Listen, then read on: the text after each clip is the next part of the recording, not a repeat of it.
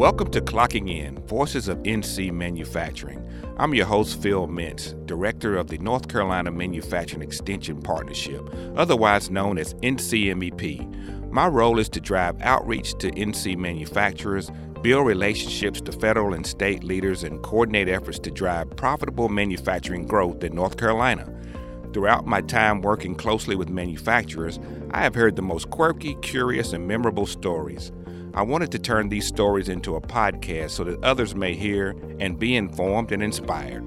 From humble beginnings to manufacturing titans, from tragedy to triumph, I will be interviewing some of these manufacturers who have made North Carolina manufacturing the powerhouse that it is today. Sometimes in manufacturing, you meet a special leader who not only operates a successful factory, but has also made a big commitment to the recognition and continued progress of the industry. Today, we're clocking in with a special voice of North Carolina manufacturing who is a creator, communicator, and great advocate for the future of making things in our state. Jerry Pedley is the president and owner of Mertech Solutions, a manufacturing systems designer and integrator located in Sanford, North Carolina. Jerry has been in the manufacturing industry for over 45 years and is quite the pillar in his community and throughout the state. He sits on many boards and contributes to lots of advocacy for manufacturing with a focus on actively looking for ways to get young people excited about manufacturing through outreach programs.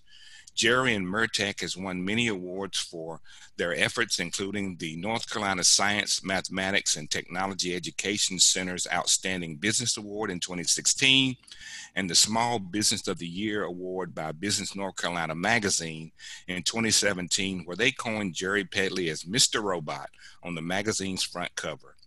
I could spend a whole podcast segment just talking about the greatness of Jerry Pedley, but we happen to have him with us today, so you can hear for yourself.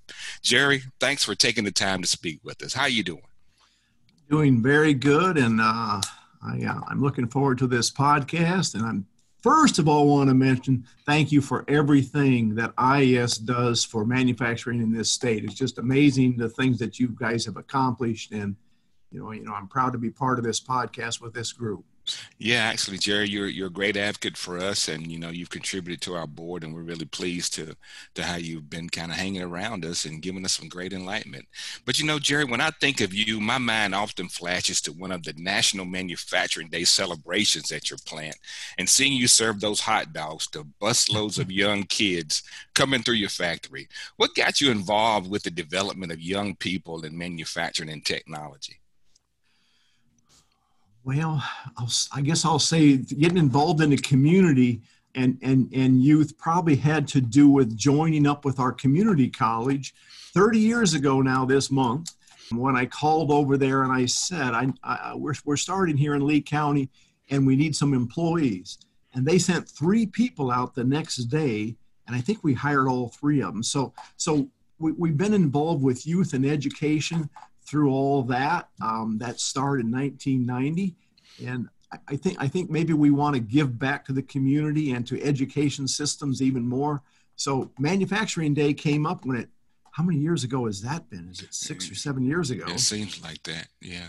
So so we uh, we signed up for it, not really knowing what we were getting into, and our vendors really chipped in and supplied things. The hot dogs are provided by one of our suppliers um, suppliers set up booths, they bring robots. So it's become a, uh, just a mini trade fair. But gosh, I think last year I saw two youth walking out, and one of them said, wasn't this the best uh, what, what what do they call a day away from the school? Uh, field trip uh, yeah the best field trip ever as they were walking out. And i thought well that made my day. So so youth enjoy it. Uh, we, we enjoy giving back. And then in the selfish side of it we we always manage to gain great employees as a result of getting involved in the community and and from manufacturing day so so it's it's a good help for us and our resources Yes, great. So, although you've certainly become an important person in Lee County community and beyond, you're not from around here originally, are you? You tell me you grew up on a farm. Yes. Oh, see, now I can go on for an hour. Yeah, well, we'll we'll we'll, we'll give you a signal. we, uh, of course, I was I was raised on the Pedley Dairy Farm, and and, and very quickly, Mertech is named after Merle Pedley, who ran the, the uh, Pedley Dairy Farm. So, so Mertech Merle taught me a very important thing, and that was how to work. And, and, and I remember it, it doesn't matter what's going on in your life or what, what do you have to do. One thing you need to remember the cows have to be milked. So, so, so, so it might be a wedding tonight or something else tonight, but first you got to milk the cows. You got to get your job done, and work was very important. And and my father had five boys, and after five boys, they they went on to adopt a girl. So that was our family. So he had the blessing to teach us all how to work. Can you imagine having five boys on a dairy farm and trying to keep them busy? But That'd be great. he, he was able to do that and I, I, remember one time I thought maybe I shouldn't. Well, I, well, I wasn't. I didn't have a watch, and I wasn't sure about coming home for chores. And there was a neighbor girl, and we had two horses, and I rode the horses down and spent the afternoon riding horses around on her farm. I thought it was fun, and then I started riding home. When I got close to home, I realized the cows had already been milked. Uh-oh. And I'm thinking, oh my goodness. Well, pretty quick, here come dad down the road in his old pickup with three on the tree, you know. And he he taught me a wonderful lesson that you you don't want to miss chores. So so I didn't I didn't ever do that again. Um, and uh, so we learned how to work. So the the family farm was a good place to work. We got involved in FFA you know, presidents of the FFA and all of that stuff and 4-H and all those community involvement things that, that, that can groom you for the future and teach you the right things. And then just being raised on a farm and being around business and seeing this guy that's putting a seed in the field thinking he's going to harvest this in the fall and, and the trust that they put in everything and to do that and run a business like that, there's, there's a lot of great things you can learn just on the family yeah. farm. Were you always involved in inventing and creating things as a kid? How did you get that bug? I don't know if inventing is the right word, but I like to I like to make stuff and I like to see things work. I, I remember as a 14 year old, I was welding in dad's shed late at night and building a loading chute to get cows up into a thing. And, and I just found some old steel and was making it. So I, so I guess I was always involved in those kinds of things. And I, I think it's cool stuff. Yes. Yeah. So, how did you get from the farm in the Midwest to the great work you're doing at Mertech? I'm sure, how did you get from there to here? Okay, so so I I had a job in in the Midwest at, at a company, and I'll and I'll make that story brief too. But it was a union company, and I went to work there as a young farm boy, not really knowing what a union was they said, Mr. Pedley, you're going to join the union. And I said, yes, sir. And then I, and then I, I advanced on and I became chief steward of the union. I became business manager of the union. I went to the University of Iowa, learned how to negotiate contracts with companies. The company people were our good friends. Um, that plant closed and I watched 300 good friends get laid off. And so, so, so I, so I learned that. Then I, then I was riding with dad one day. I said, dad, you know, I've been offered a job in Chicago and I said, I just don't think I can leave Iowa. I'm a farm boy. I got to stay here. And he said, if, if you don't go your whole life, all you're going to think about is what if? What if? He said, but if you go and you don't like it, all you got to do is come back home. It's pretty simple. So, so I decided to move to Chicago and work. I did that for a while, was offered a job in Sanford, North Carolina, moved here in 1989 to work for a wonderful company called Syncro Automation Unfortunately, times were what they were. And after I was there six months, he was in chapter 11. So they closed, and then we formed Electromechanical Specialties in 1990 and have been here ever since. That's 30 years ago. Wow. That's great. Well, so today, you know, just so you know, where we are today is that we're continuing to operate in this midst of the coronavirus pandemic, you know, where we've seen manufacturing economy go through a bit of a fluctuation, you know, but during that time, you know, demand for personal protection equipment has gone through a spike. And I think you've pitched in to do some of that, haven't you? we have a 3D printer, so our guys came up with some models and printed the uh, printed the headband that held a mask, and then they printed a little a little device that a that a person could wear behind their head, so they could hook the the the mask over that instead of over their ears. So little things like that we did, but we, we we've seen changes.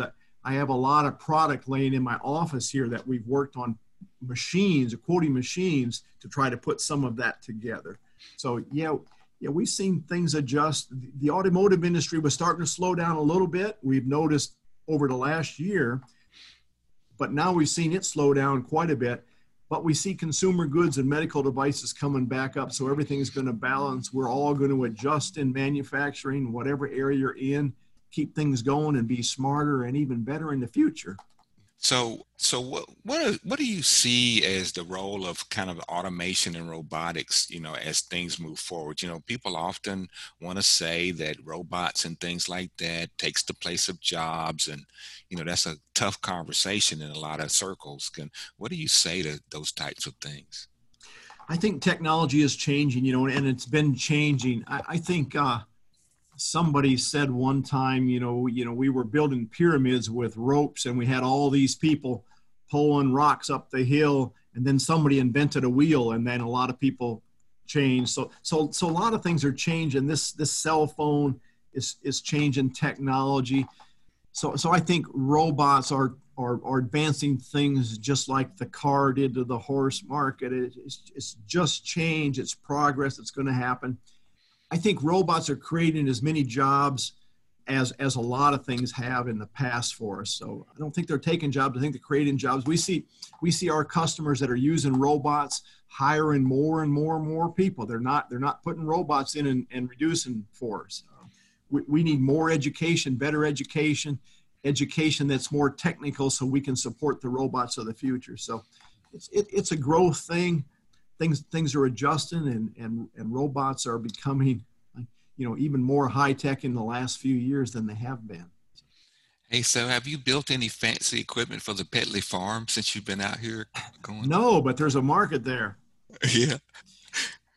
No i can't i can't think of anything that i've actually got back in the pedley dairy farm but but uh, but I have seen at some shows where they have this wonderful little robotic device now that will milk the cows, and I'm sure my brother would like some of those. well, you can make them for him. You got all you got a big plant there. Yeah, we probably could. We probably could. it's it's kind of hard to hard to work for family sometimes. Yes, it? yes. he might he might not want to pay those bills. He might want his brother to do that for free, huh? Yeah. So, you know, how long you think you're going to do this, Jerry? oh, well, that's a tough question. We've had this conversation. I want to yeah. find out where you are today. Okay, so today, and, I'm, I'm not too bashful, but t- today I'm sitting here at 67 years old. But you know, I come to work, and and, and now I'm now I'm thinking like my dad. I have this wonderful job that you know, it, it's it's a half a day job. A half day job to me, you, you start at seven in the morning, you work till seven at night. So so that's that's a pretty easy job. And, and I come here every day and I have more fun than anybody should ever deserve to have at work. I work with 40 of the best guys in the world. What I do is fun. And I tell people if I'm sitting just like this when I'm 85, it's okay. If I never get to retire, I'll be having fun, I'll be enjoying life it may be the younger generation would like me to move along before that. That would be okay. So I'm having fun. I think I think uh, it, it would it would be hard for me to understand what could be better in retirement than what I'm doing right now. I'm not a guy that's going to sit around and watch TV and take it easy anyway. So so so I'm enjoying life. Looking forward to the future. Yeah, it's it's hard to see see see you not working at Mertech or working on some kind of a product. And then we've developed, you know, we, we, we've developed the future. We, we do think about those things. So I have four guys, you know, that, that will take Mertech over. That's already in the plans. We're working on those succession plans. And so, so we're transitioning to the future, trying to make sure this is all going to work.